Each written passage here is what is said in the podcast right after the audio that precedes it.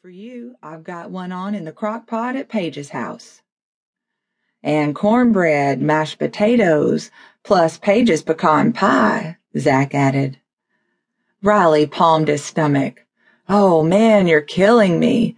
Between the MREs, the hospital food, and the airline chow, it's hard to say which was worse. Did you check any bags? Aunt Trudy asked, moving behind his chair and releasing the brakes.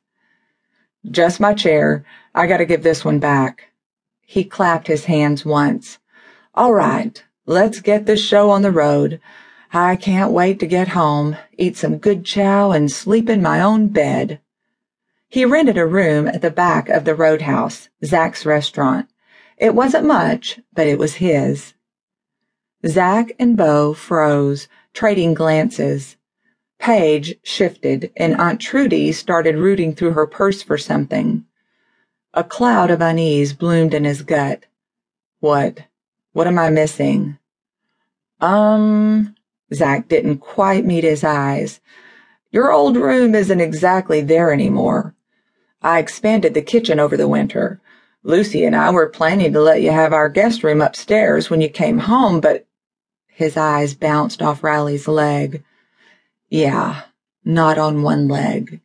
Sure, he might be able to manage on his crutches, but moving was painful and cumbersome, and the last thing he needed was a nasty fall to set him back even further. His stomach deflated like a week-old party balloon. So much for the privacy of his room. Guess I'm staying at the farmhouse then. That'll work just fine. Their aunt had broken her leg a while back, and they'd made the formal dining room into a bedroom. He tried not to let the thought of being fussed over 24/7 bleed into his expression. Yeah, Zach rubbed the back of his neck. The farmhouse is kind of under construction at the moment. He gave Riley a look that made all kinds of red flags wave. We just started renovating, Beau said. Aunt Trudy's wedding gift to Eden and me. The whole downstairs is a wreck at the moment. It won't be finished for a month at least, Aunt Trudy said. No worries, though, Paige patted his shoulder. I told them from the beginning I wanted you at my place. I've got that nice master suite on the main floor. It's perfect. The old door frames are nice and wide, and your brothers have already built a ramp and put in handicap bars. Everything faded as his thoughts spun. He was staying with Paige?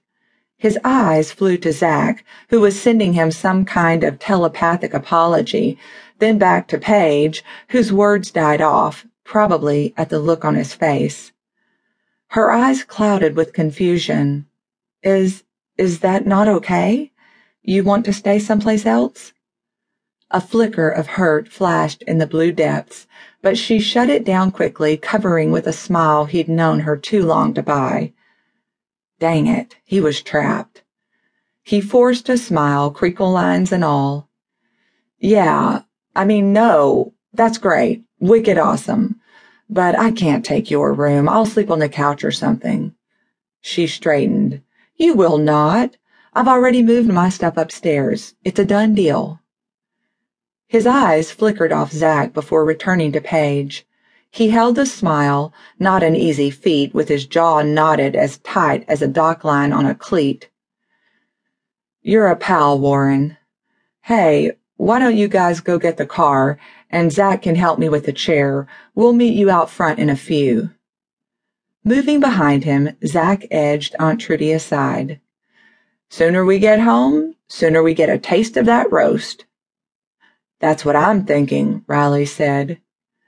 The others headed toward the exit, and Zach set the chair in motion. Riley rubbed his mouth with the tips of his trembling fingers, trying to calm the rising storm. How was he going to spend the next however many weeks cooped up with Paige? But what choice did he have? Wasn't like he had a pile of cash in the bank for his own place.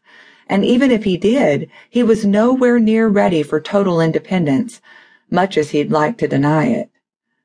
Just the thought of her fussing over him, helping him with his clothes, and all the other things he still needed help with.